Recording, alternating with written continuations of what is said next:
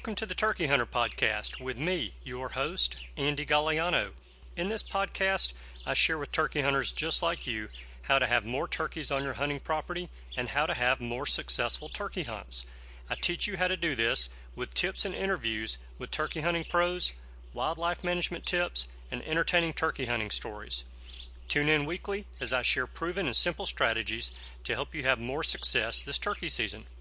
Make sure to head over to www.imturkeyhunting.com to subscribe to receive free turkey hunting tips, tactics, strategies, and product reviews. Also, please visit and like my Facebook fan page.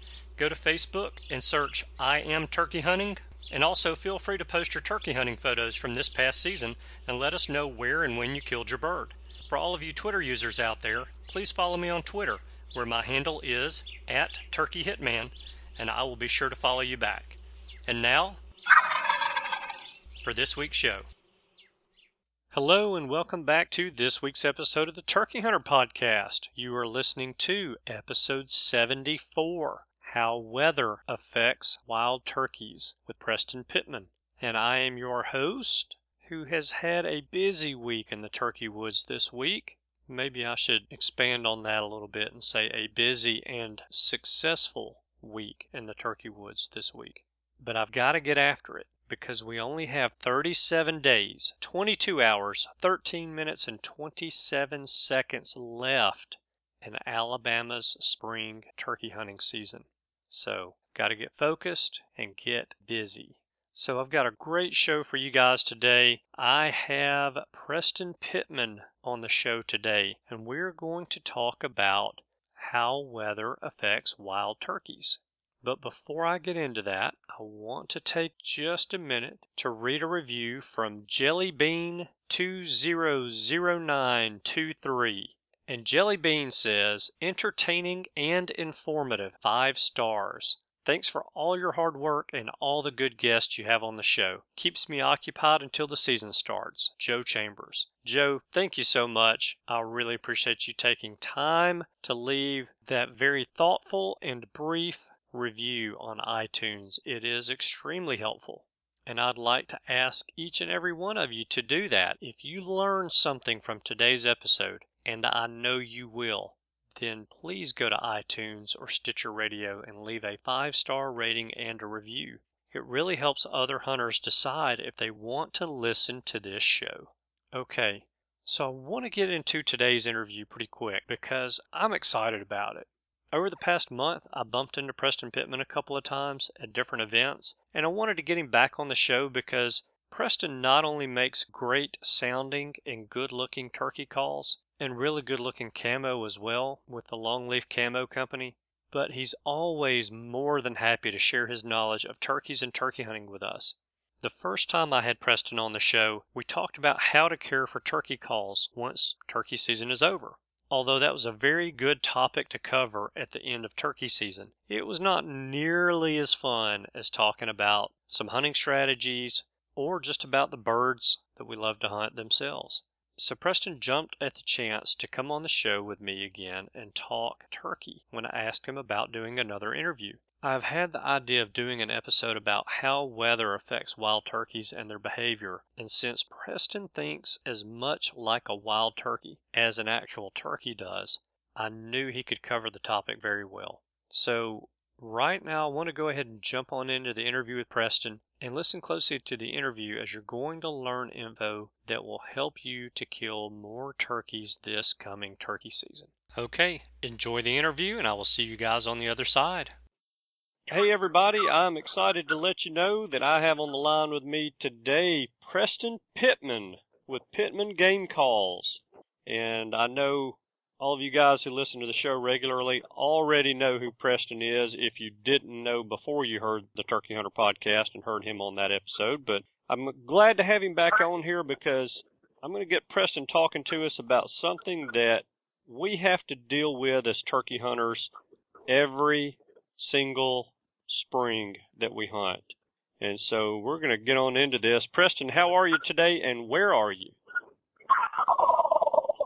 I am Love ready it. to get in the woods. I can tell you it's how I am. And I am right now going through Nashville, Tennessee, leaving Mark's Outdoors in Birmingham, Alabama, going into Kentucky to a sportsman's warehouse to do a show for them. So I am on the road today. Good deal. Good deal. Well, I got to see you yesterday at Mark's Outdoors and appreciate you agreeing to do another interview with me and glad I got to see you yesterday too. It was good catching up with you a little bit. Hey, me also. Always a pleasure and an honor to be on your show too. Well, thank you. I appreciate that. So don't take a wrong turn now. I hear your GPS talking to you. yeah, she has a tendency to talk to me. I just can't argue with her. Kind of like most females, they always end up winning. Well, yeah, she's. I'll bet you she's right. As normal. As normal. just, just ask my wife. She'll tell you. well, I'll promise you the GPS is not going to mess us up. I just hope you're able to listen to her at the same time and don't take a wrong turn. So. Oh, not a problem. She'll always get me back on track. So let's let's rock and roll. What are we up to today? Well, I want to talk a little bit about the weather, but before I do, I've got something that I've started doing since we did our first call, and I want to see if you want to play along with us. It's called the Rapid Fire Q&A. And what I have been doing is I've got a list of 30 questions sitting here in front of me, and I'll run through, ask you these 30 questions if you want to play along, and I will time you. And we will see if you can beat the fastest time that anyone has gone through these 30 questions, and that is Mr. Rob Keck with okay. 2 minutes and 33 seconds. I will probably be in last place, but I'm I'm game. I'm game for anything. Let's do it. Oh shoot, man! I doubt you're going to be in last place. I have a feeling you're going to take this. I don't know. I have a tendency to talk a little too much. All right, let's rock and roll with this. You ready? Ready, go. Okay. How many full body turkey mounts do you own? One. How many turkeys did you kill last year? Three. Diaphragm, box, pot and peg, or wing bone? Diaphragm. Wild turkey, grilled, baked, or fried? Fried. Wild turkey, on the rocks, neat, with cola, or with water? Water. Number of grand slams? Number what? Grand slams. Oh, shit. Uh, 10, 11, 12. All right. The make of your turkey shotgun. Remington. The make of your favorite turkey shotgun shell. Hevi-Shot. Have you ever killed a bearded hen? Yeah. Have you ever killed a jake? Yeah. A 10 minute successful hunt on a two year old turkey or a four hour long hunt with a clean miss on a four year old? A four year old. Favorite camo pattern? I know this one. Long. Wild turkey legs for dinner or for the dog? Dog. More or less than five strikers in your turkey vest? Left. There's 30 mile per hour winds blowing at home the last day of turkey season. Are you hunting or sleeping in? I'm sleeping in. Date you killed your first turkey in? Date? I don't know the date, but I was nine years old. No, the state you killed your first turkey in. Oh, Mississippi. The state you killed your last turkey in. Tennessee. Sit in a blind for four hours and squeeze the trigger, or run and gun for one hour and not shoot. Run and gun. Rios or Osceolas? Rios. Rios or Easterns? Eastern. Easterns or Merriams? Merriam. Public land out west or private land in the southeast? God, private land. I'm an idiot. Two and three quarter inch, three inch, or three and a half inch shells? Three. Four, five, six, or blended? Blended. Fields turkeys or woods turkeys? Field. Pump or automatic? Pump. Shotgun scope, rifle sight, holographic sight, or beads? Scope. Rubber boots, leather boots, or snake boots? Rubber.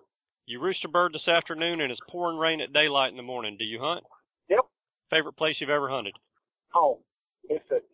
Two minutes and 53.13 seconds. That's pretty dang good. Uh, okay. Yeah. Okay. That that puts you. Well, you thought you were gonna finish last, but it puts you about. Oh, I'm gonna guess fourth or fifth. Okay. Cool. Yeah. Cool. I mean, Rob, when oh, Rob beat everybody, Rob absolutely just slaughtered them by 20 seconds. so even though he's lived in the South for what 30, 35 years, he's still a he's still a fast talking Yankee. Oh yeah, oh yeah. I, I think he's got he's he's got a little redneck still mixed in with it. Remember he Oh, he does. Yeah. All right, good deal. Well, let's jump on in. You know, my my next question that I have for you is tell us a little bit about yourself and how you first got into turkey hunting. You know, I, I always pick and say I was hatched on November 28th of 1953, but I, I like to be a little bit serious this time and just say I was a very fortunate person that I had a mother and a father that loved God's greatest creation, which is the outdoors, and introduced me to the outdoors. Well, they tell the story that when I was a few months old, that they flipped the water snake out of the apple crate that I was, my mama had me in on the banks of uh, Black Creek catching red belly. So I, I've always, I've been, I've been a blessed person. I've always been in the outdoors. Okay, always. Yeah. So I, I have to go back and give, you know, my mom and my dad credit and introduce me. Uh, even though my dad was not a turkey hunter, they still took me places. Like my first calling contest was in Carthage, Mississippi. Went to it when I was 12, 13 years old. Fell in love with a gentleman by the name of Jack Dudley, and he tutored me. But still uh, my hero. He's uh, he's dead and gone now, but always will live in my mind and my heart. And went back when I was 16 and won the state championship, and that's what began my career. Man, that's something else. At age 16, you won the state championship in Mississippi. Yeah. Uh huh. That's pretty dang impressive. I think it was about about 19 or 20 when I won my first national title. That was up in Yellville, Arkansas, the old original national championship before there was uh, even a, uh, an NWTF. Yeah, that's pretty neat. You know, I consider myself to be pretty fortunate to be able to turkey hunt almost any time that I want to. And, you know, if the weather's going to be bad tomorrow morning, I can sleep in and just hunt day after tomorrow and not really worry about it, you know, missing a day. But not everybody's as fortunate as I am, and not everybody has that flexibility, whether it's work or family constraints or just the limitations of having a short season like Indiana or Michigan. So right. I want to talk to you about the effect that certain weather conditions have on wild turkeys and how the knowledge of that can help us to kill more turkeys. And so Sure. One of the things I want to do because I know you've hunted a lot of the different subspecies is maybe throw something in, you know, if we're talking about rain for example or or I tell you what, if we're talking about snow, you know, it's not very often that we're going to hunt Rios in snow, but it it can happen in in Kansas and Oklahoma.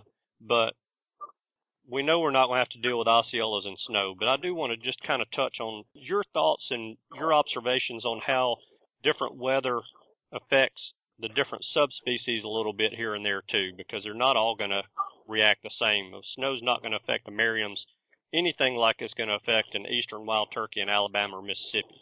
Or even So- upstate New York. Right. That's right. I have, I So- have experience with that. Yeah. So that's kind of what I'm wanting to do today, and what I, I guess, let's start first with something we all have to deal with, no matter where we are, and that's rain. So how does rain affect wild turkeys, and what are are there any strategies that we can employ on rainy days that might help us to have more success on those days? Well, there's an age-old philosophy that has been talked about an awful lot, and it goes like this: on a rainy day. Now, I'm not talking about a thunderstorm. I'm not talking about Right. where it is lightning and thundering and 50 mile an hour winds. Although I have had turkeys gobbling in that and birds and that kind of stuff. But let's just talk about a good slow rain, a steady rain. We'll call it a normal rainy day. Your openings and clearings, your pastures, your pipelines, your old house places, places like that during the rain and immediately after the rain are always some very key places.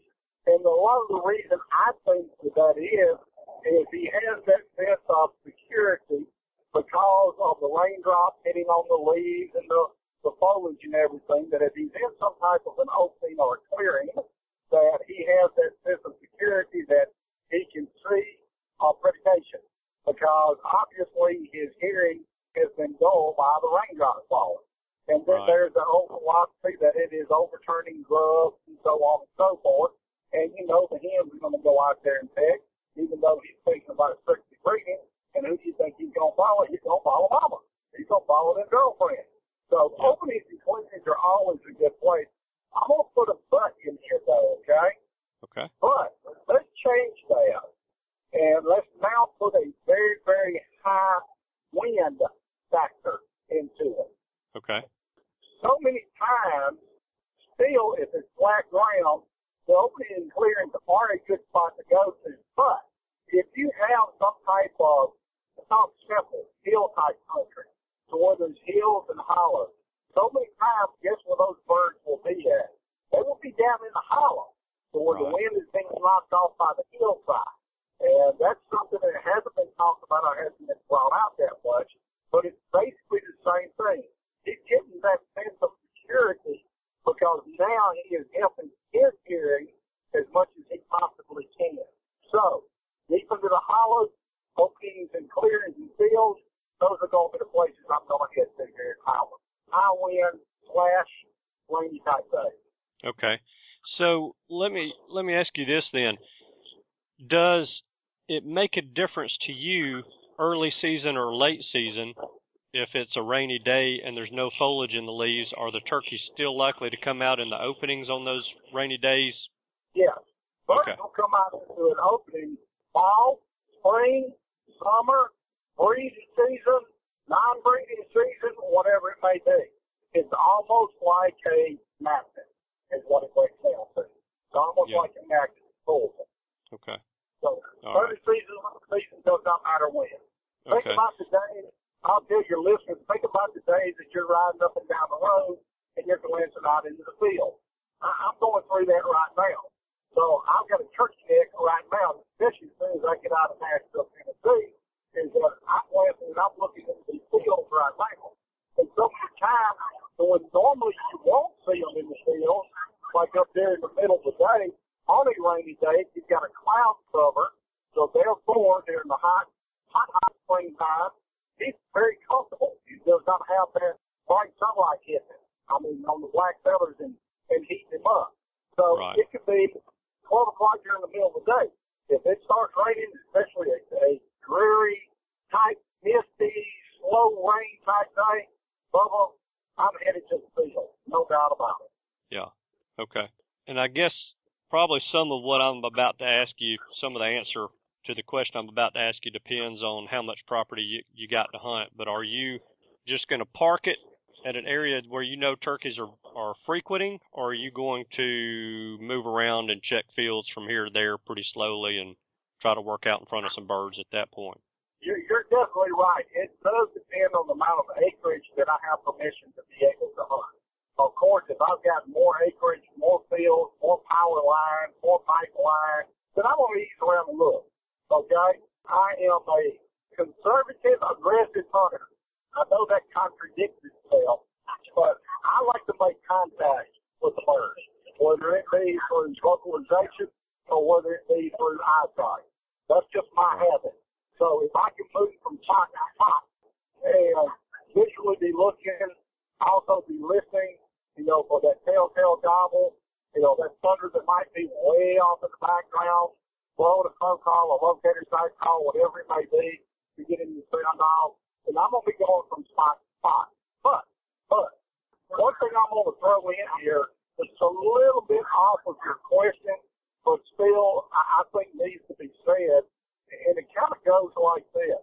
If on given conditions, on a given day, and you only have two, three, four hundred acres to hunt, go back through the years that you have hunted that tract of land and through the conditions that are happening on that particular day and match it up to a, either a successful hunt or a successful spotting of a bird, and you already know where you need to be at. Exactly. And that's Yep. what a lot of people don't do. Young man that works for me, uh, he's in his twenties. He's going, been going every morning listening to turkeys. And finally, I looked at him. I said, why are you going back and listening to the same church? I said, is this not places that you have always heard? Well, yes, sir, it sure is. I said, they doing the same thing they've been doing for years and years that you've been up. Well, yes, sir. I said, then quit. Go find you some more birds. They're there where they're supposed to be. They're going to be doing what they're supposed to do. Why not expand your knowledge a little bit more and reach out and try to find some more birds? I think that is fantastic advice following. You've hit the nail on the head, and I've noticed it on our hunting property as well. You know, I've hunted this same piece of property now for almost 25 years, and I can count on two hands now out of what used to be 2,000 acres, and now we've lost some of it. We're down to 1,000 acres, but what used to be 2,000 acres, I can count on two hands the number of turkeys that have been killed away from the pond that's on that piece of property. And all the other turkeys that have been killed on that place have been killed within a quarter to a half mile of that pond. And so if I'm going to be looking for turkeys, guess where I'm going first? Well, so, here's what a lot, that's right. What a lot of people don't think about. Now, there's always the factors that come in. They come in, they thin the woods, they clear cut the woods. Somebody right. comes in an outlaw and just murders everything. You know, all those factors come into it. But but a turkey is just like every other creature that that God has created. I'm not saying they have the ability to think. Y'all don't take me wrong in this. But we all, in every being, has the ability to be able to pass traits down. How did you and I learn? We learned from our mother, our father, our aunt, our uncle, grandmama, granddaddy, our teachers, or whatever it may be. Well, guess what? Mhm. The animals doing the same thing. That's exactly mean, right. How many deer hunters go to the same ridge every year because there's always a spray flying there? And they always kill deer. Don't they think that that young buck is watching what that big buck is doing? He's Yeah. just handing, he's just handing those traits down. So those quote secret places or as we like to say, that killing tree or that killing pond or that uh, uh, uh, light pole power line. Those are all places that are being handed down to the younger generation of the poults, the young birds, the teenagers, jakes, the jennies, and they're watching and seeing what's going on. There's something there that is attracting him or her or both. So therefore, if it works on one, it should work on another as long as things don't change. Right? Right. Yep. So a lot of people don't realize they've already done a lot of the scouting already. They already have. But they just go back and think about past years' time. Yeah. All right. Well, the next weather condition I have for you is one that you already mentioned, and you mentioned high winds. And I do too. I do too. And then you get down in the, you want to get down in these low lying areas and these hollows, and that's where the birds are going to be. But are there any other places where we might locate turkeys on a very windy day? And what would our strategy be to fill a tag on a day like that? That is the day that I normally do one opposite end of the spectrum, okay? You know, I mentioned something about a killing tree. There's always mm-hmm. that spot that at 10 o'clock in the morning, I always seem to find birds close to this big oak tree or pine tree or whatever it may be. Through the years, I've harvested a half a dozen, eight, ten birds, whatever it may be, by this tree. Guess where I'm headed to? Yeah. I'm headed to that tree. There's always a place that as I'm walking out, middle of the day, even, Mississippi was fortunately not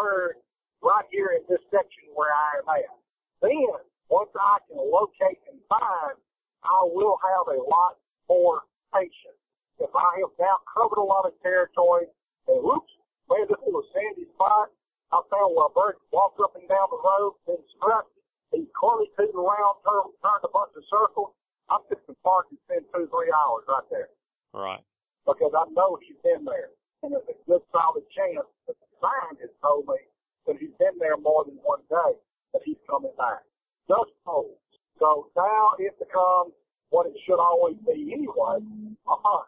Not a call, but a hunt. Mhm. What about the areas where the wind always blows? I mean, a normal day in Oklahoma or Kansas, if the wind's not blowing 25 miles an hour, then 20, 25 miles an hour, then something's wrong. So, I mean, if you're hunting an area that normally has very high winds in the springtime, is that going to It does Really- not affect them as much. It really does not. Texas is a perfect example. Oklahoma is a perfect example. It's a different species too. It's a Rio Grande. And it just does not seem to affect those birds. A little tip, watch downwind, watch stitching in the back door. If you happen to have heard a bird, you know, out front of you, and the wind's coming from him to you, you better Right. be uh, aware of what's going on downwind of you because the wind is carrying your sound a lot further. That goes back to another thing that, that in any hunting situation, I try to see as much as I can with my ear. I'm 62 years old. Right now, my hearing is still pretty darn good for a 62 year old man. I can promise you, if the hearing starts going, I, I'm going to a doctor. We're going to have that fixed. Because I can tell you more with what I hear. Then those faint little end of a gobble, which is all you can hear sometimes, in a high wind type situation, you really Mhm. have to concentrate. You really have to listen. Really have to key in on it. But like I said, Texas, Oklahoma, Kansas, that's a that's a normal everyday them. It just does not them as much as it does, let's just say a Mississippi, Alabama bird. And and I have to go back and say this, but I'm gonna quote a uh, very famous Alabamian, okay, Mr. Ben Rogers Lee, and it used to go like this: Son, that old boy, he's waited a whole year to have a girlfriend. Now, if you waited a whole year to have a girlfriend, how would you be? I don't give a damn if it's lightning, thunder, and wind blowing or whatever. I'm gonna go find her, aren't you? I was. Yeah. Yeah. That's That's- very there's true. Your, there's your quote from Ben. So, That if it's not blowing, it's not going to harm the bird. Well, plain flat out and simple. Me and you might be a little more fortunate. I can tell you. Now, if it's lightning and thundering and wind blowing 30, 40 miles an hour, I sleep. Ain't no bones about it. I'm right. not that prophetic. I like a pretty day. Yep, I'm with you on that. Those windy days are man, they sure are tough. They'll keep me inside and I don't miss but maybe two or three or four days out of a season, but they will flat keep me inside. Unless I'm out of state on a hunt where I only have a few days to hunt and then I'm hunting. It doesn't matter what's Oh, going on. The only thing to keep me in is a tornado or lightning real close to where we are. I, I'm, I'm about the same way. Sure am. All right. Well, then let's go and talk about some of these days that we have a few of every year in Mississippi and Alabama, and that's these 90 degree plus days. What is that extreme heat in the springtime do to alter a turkey's normal behavior? you know, here, here's, here's the way I tell people on that. Go where you're comfortable at. Here's your perfect example. It's 92 degrees. It's getting late up into the year. Most of the hens have already started set, but there's still some of the younger hens that are susceptible to being bred. I remember a little creek 500 yards through the woods. Got a pretty little sandbar on it. It might not be but four feet wide but the creek is always flowing. You know, every time I walk down to that creek, it drops at least 10 degrees, didn't it? Mhm. Where would you be more comfortable? You'd be more comfortable down by that creek. So, Yeah. here's what I tell people. And you can apply it to your windy, you can apply be your heat days also. Where would I feel more comfortable and where would I feel more safe at? So, so many times, moving water is almost like a, a magnet because you're going to drop 5, 10, 15 degrees. Usually on a creek, you're going to have hardwood, which is going to have more of a canopy, which is going to create more of a shade. So wherever you would feel better at, you will too. Okay. So in the south, those pine plantations are a good spot to be if it's real shady, and down in a hardwood bottom where there's some water, a little bit cooler area, something like that's a good spot to be. Let's say you had a pine tree plantation, but yet they left some windrows of hardwood that had uh, a little ditch with a trickling little stream. You're going to drop at least five degrees, ten degrees if you'll go to where that little creek is at. Okay. That is also something that you know I, I try to tell people is I really don't think a turkey's all that much different than we are. exactly. We don't we don't want to be out in the wind. We don't want to be out in the heat, and they don't either. They want to be where they're comfortable. And so you know that, that's a wonderful analogy. It really is, and you can even take it a step further than that. You can take it to the step of the language. You know how we how we communicate. We communicate mm-hmm. with expression. We communicate with rhythm. You know, we can whisper little sweet somethings into our girlfriend or our wife's ears. They only have one of those, by the way. you can get excited. You can be lost. And it's all in the inflection that you put into your voice. Well, it's exactly the same way. Everybody out there listening to this already knows everything they need to know about turkey calling. They already know it. They just don't realize it because they can speak human language. And you're correct. It's being deer whatever. Do you pick on anything you want to. We all have a lot of traits. Now, I don't want people to freak out and think I'm saying that animals have brains that can reason and thought stuff. That's not what I'm saying. But it's just like hot weather. We'll go where you feel comfortable at.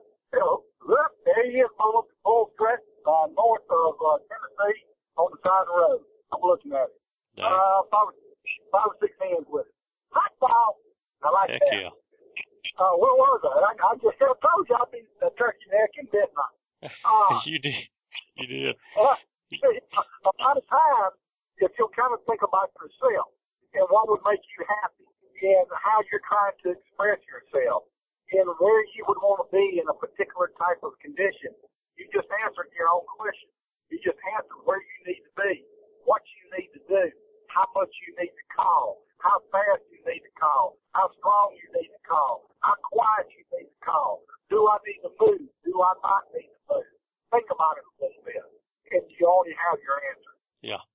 So in areas where having those 90 plus degree days during turkey season's not all that uncommon, again, we're going to go to Texas and Arizona and places like that. Well, I guess Arizona's a little bit different because you're going to be in the mountains, but Texas, Oklahoma, Kansas is still hit those 90 degree days, and and we're talking about Rios.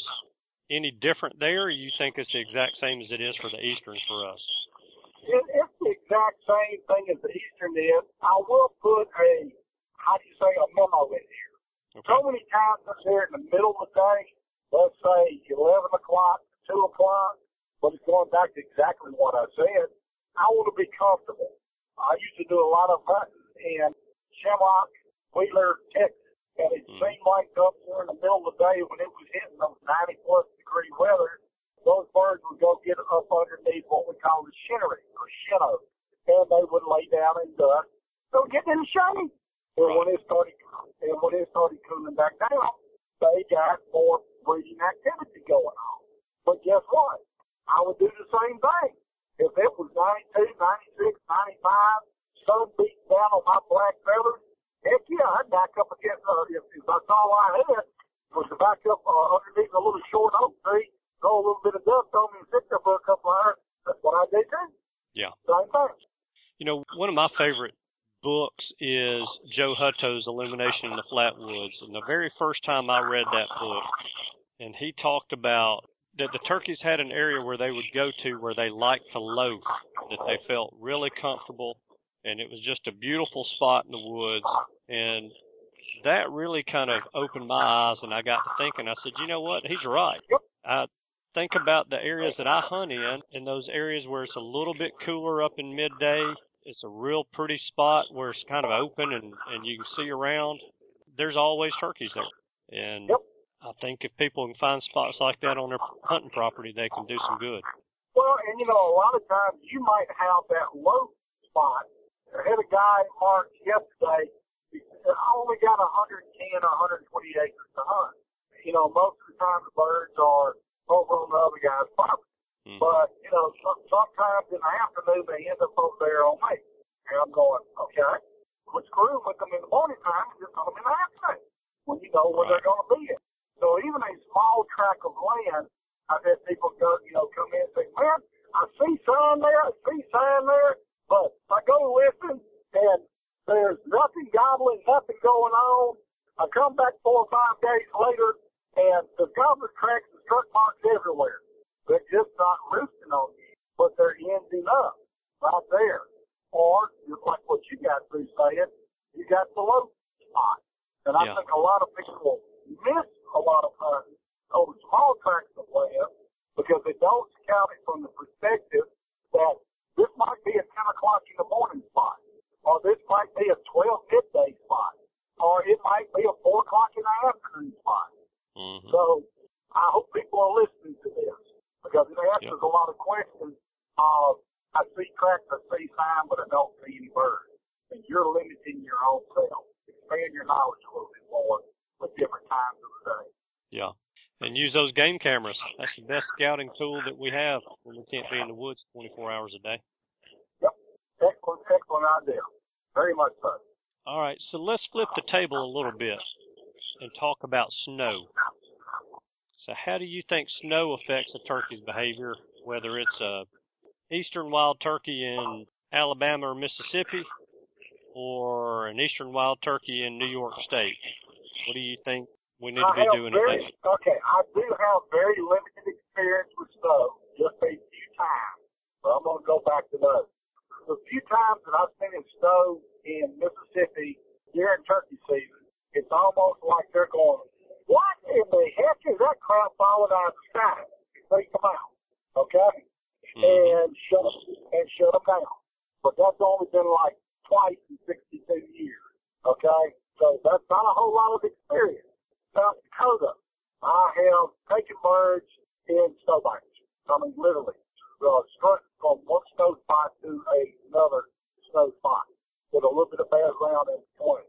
Uh, where I went where the snow was probably in the six, eight, twelve inch, between a half a foot, and a foot deep, and birds were strutting. And we're traveling a whole lot, but they were strutting. So I think in the states where they are used to it during that time of the year, I don't think it's as big a factor. Now I'm going to jump up to upstate New York. I used to hunt public land upstate New York a lot, and I do mean a lot. Mhm. And there have been three or four different times when I have been up there turkey hunting during the springtime, and it starts snowing. During the snow, when it was actually, we got cops out there a couple different times, long way from the vehicle, on the backside of the mountain.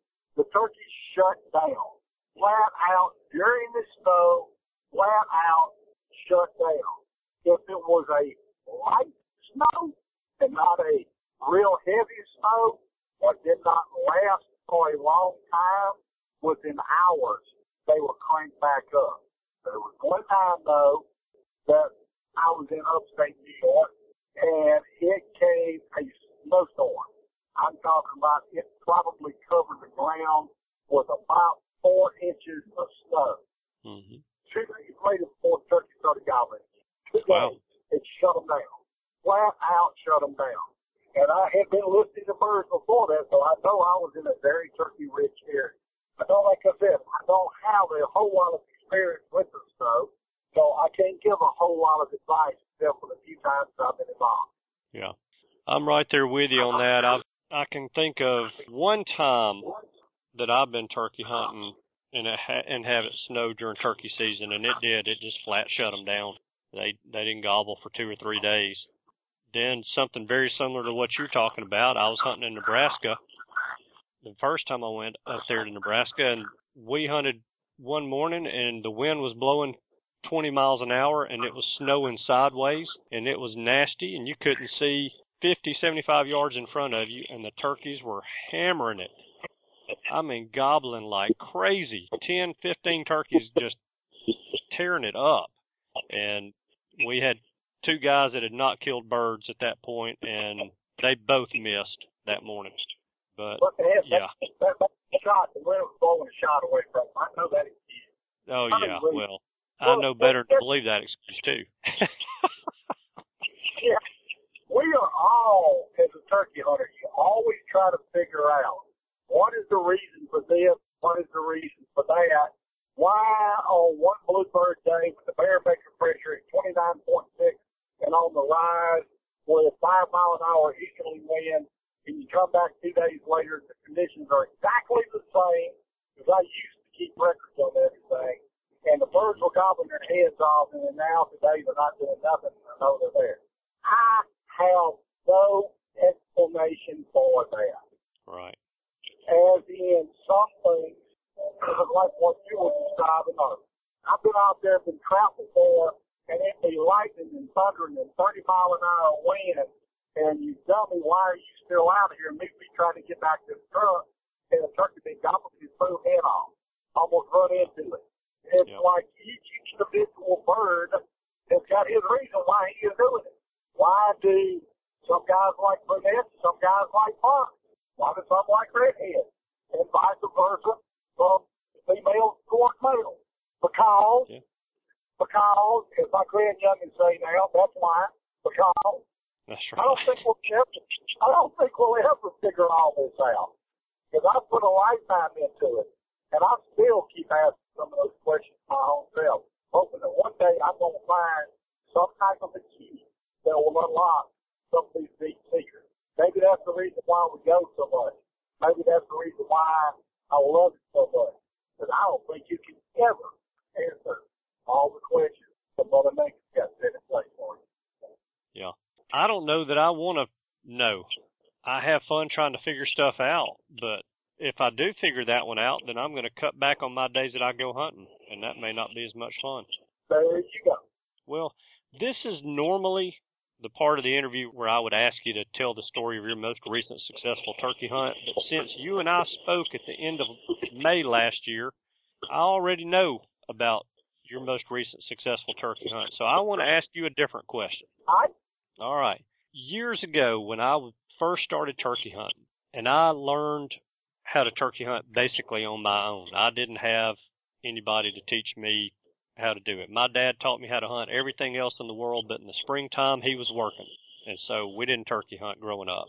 So, all right. So I learned how to turkey hunt the hard way from the turkeys, and it took me a lot of years to where I got to where I was consistently killing turkey. And along that period of time of years when I was cutting my teeth in the sport, I had somebody give me two pieces of advice really turned the tables for me. And one of them was when you're moving on a turkey, moving towards a turkey this goblin, to set up, and you get to that tree that you think this is as far as I can go, go one tree closer.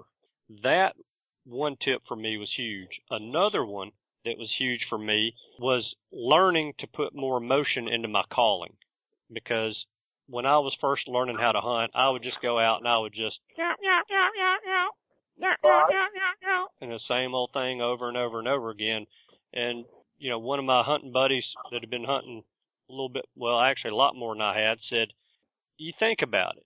If you had a woman call you on the phone and she just everything she said all sounded the same, you'd probably have a hard time getting excited.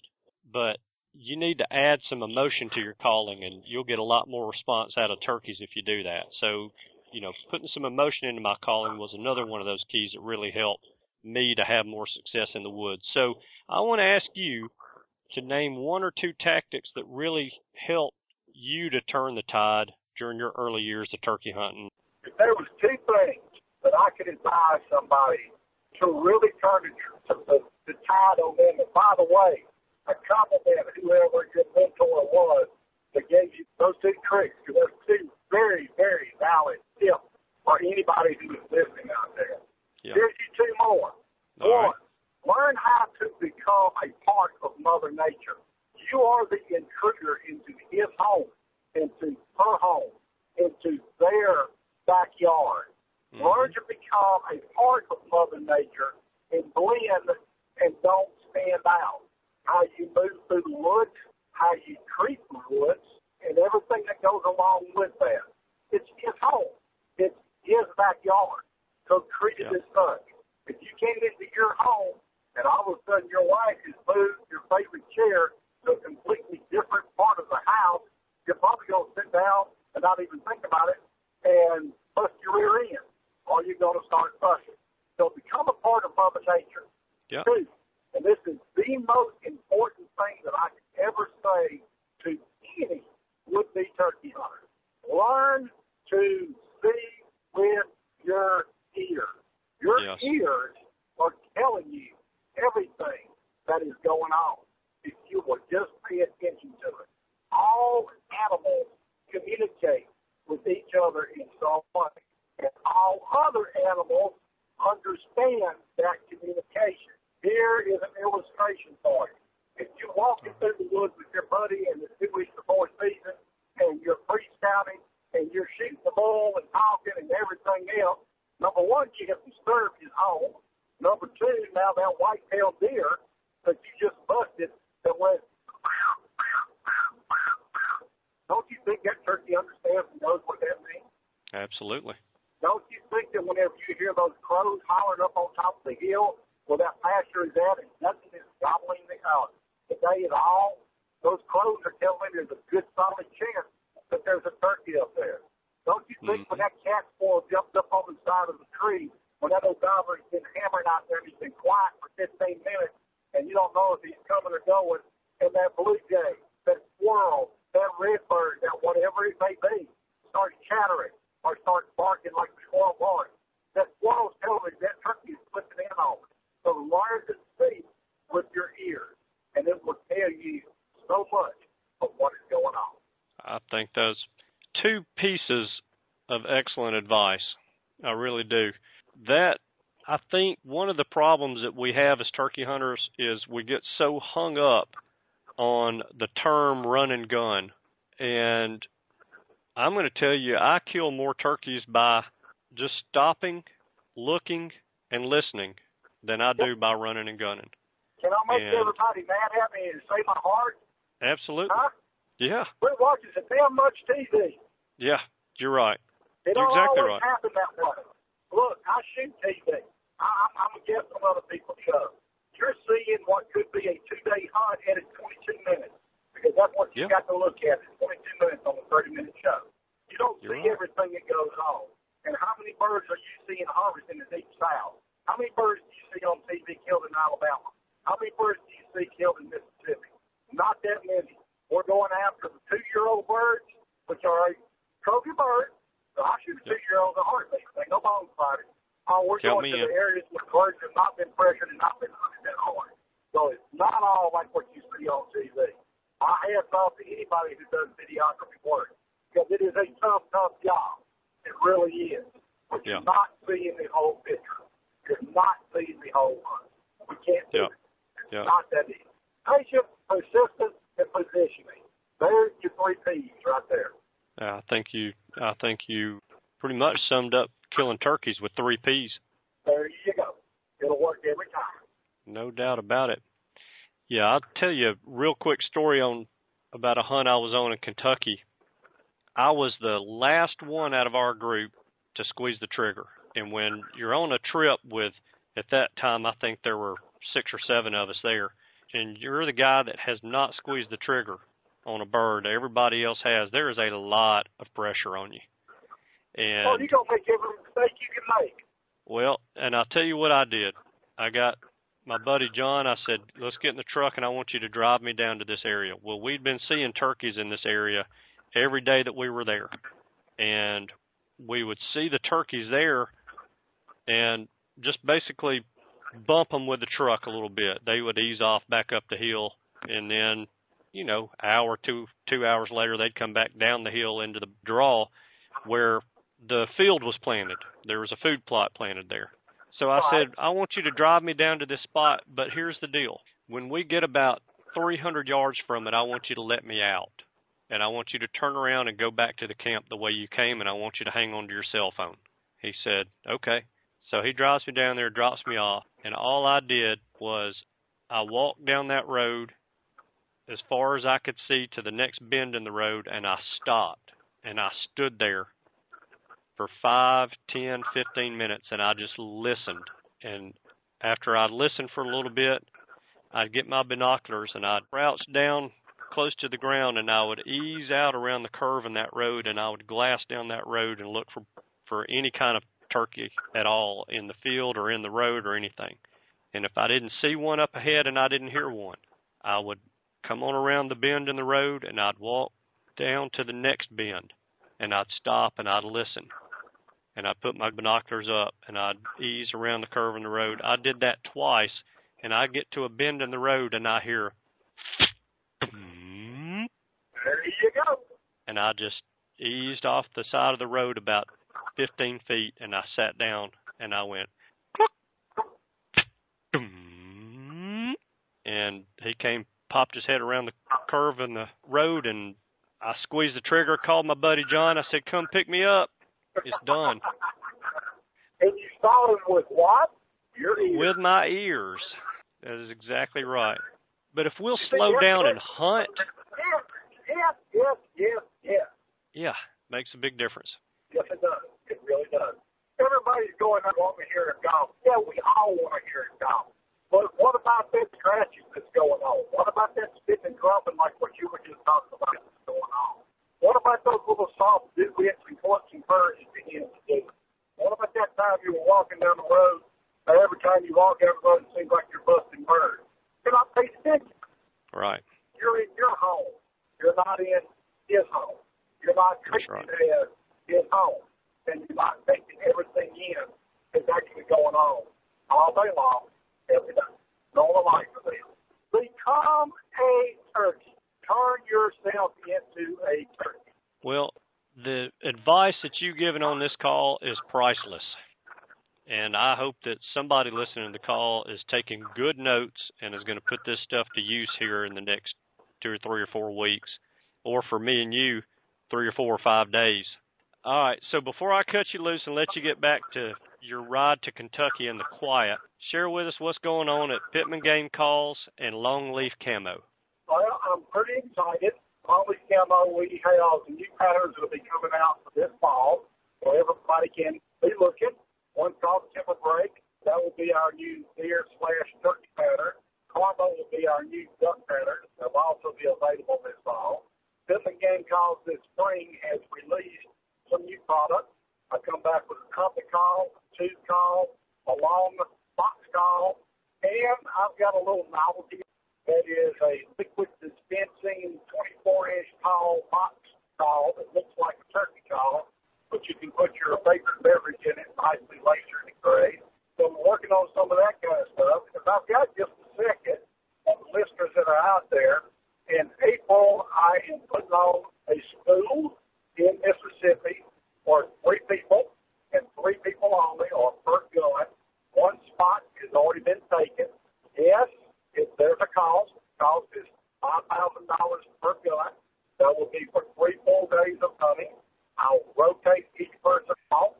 I'll let somebody in the morning, a different person in the afternoon, and keep rotating. Two bird limit, but there's also a very big package that goes with it. You'll get one of everything that Longleaf makes, one of everything that Pittman makes, your own personalized limited edition call.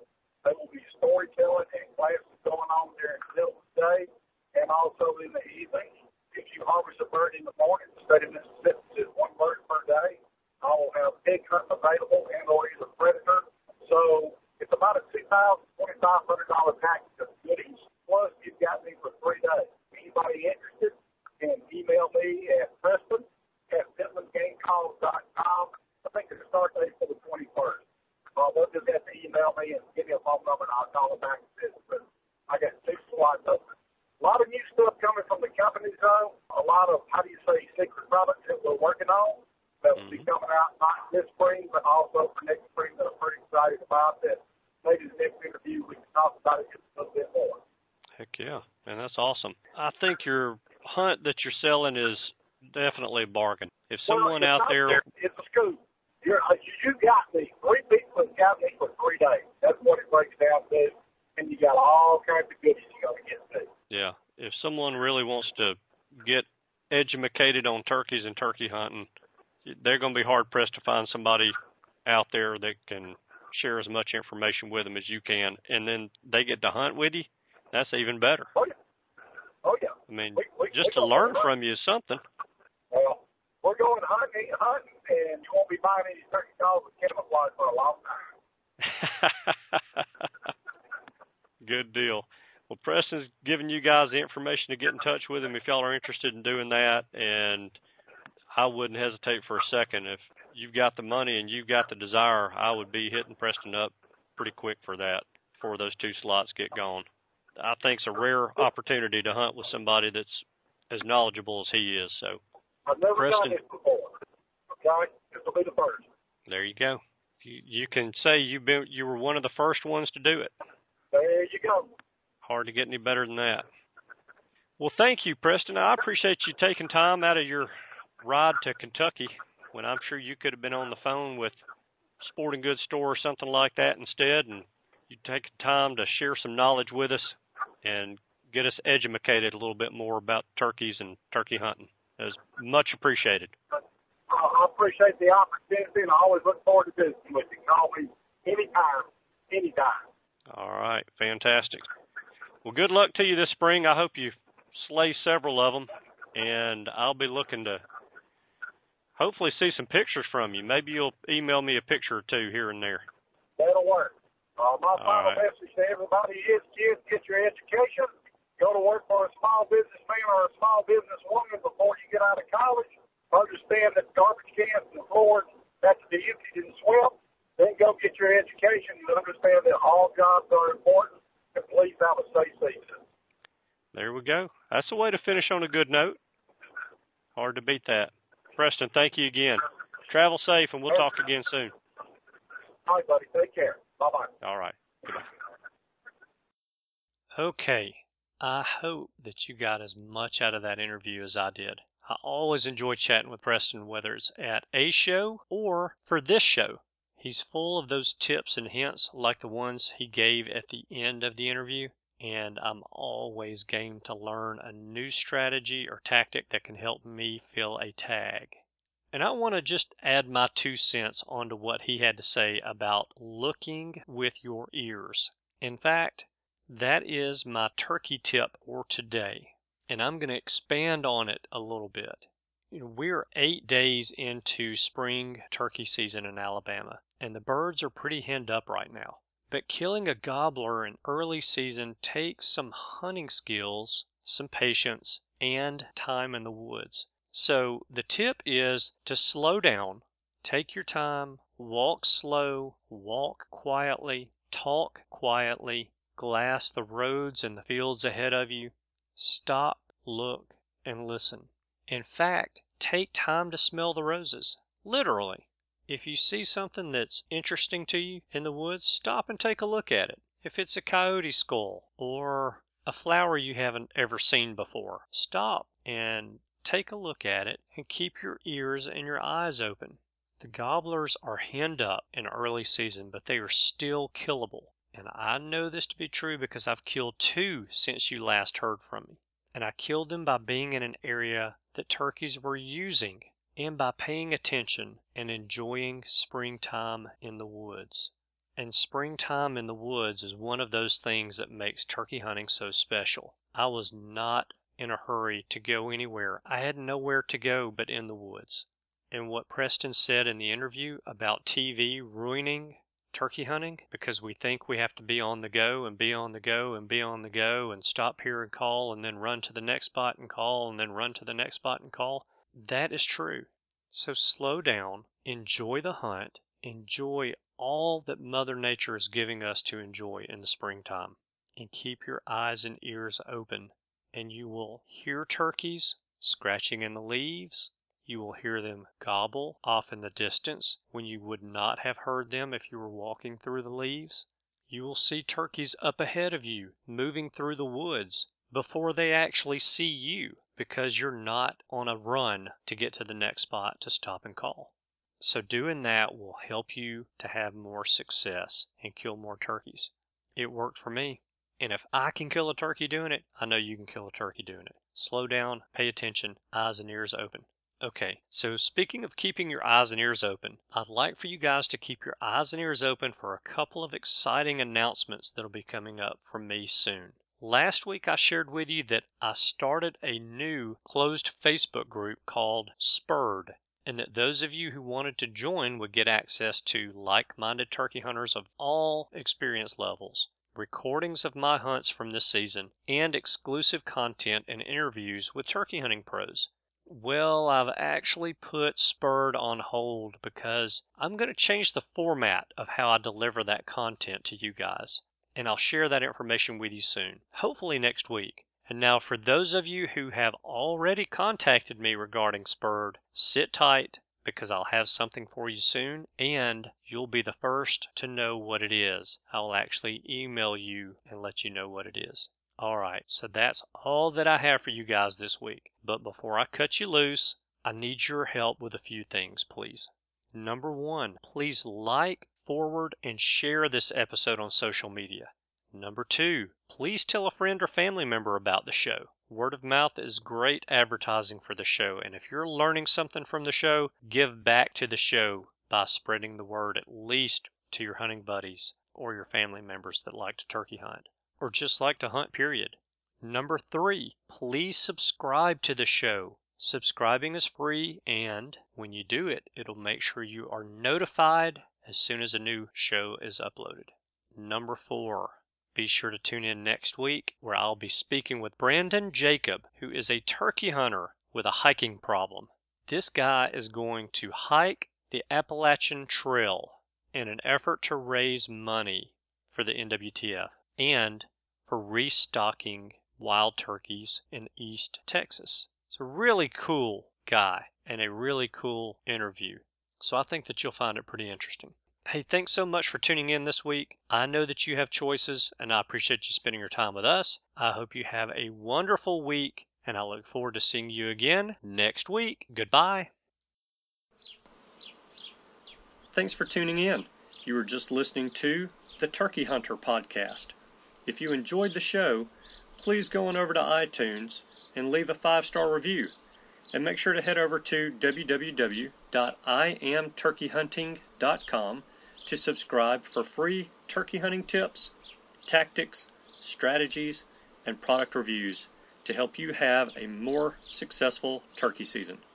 And stay tuned for upcoming episodes on hunting afternoon birds, how to film your hunt, and the breeding cycle of hens, as well as some guest interviews. Thanks again for listening. We know your time is valuable, and we appreciate you sharing some of it with us. See you next week.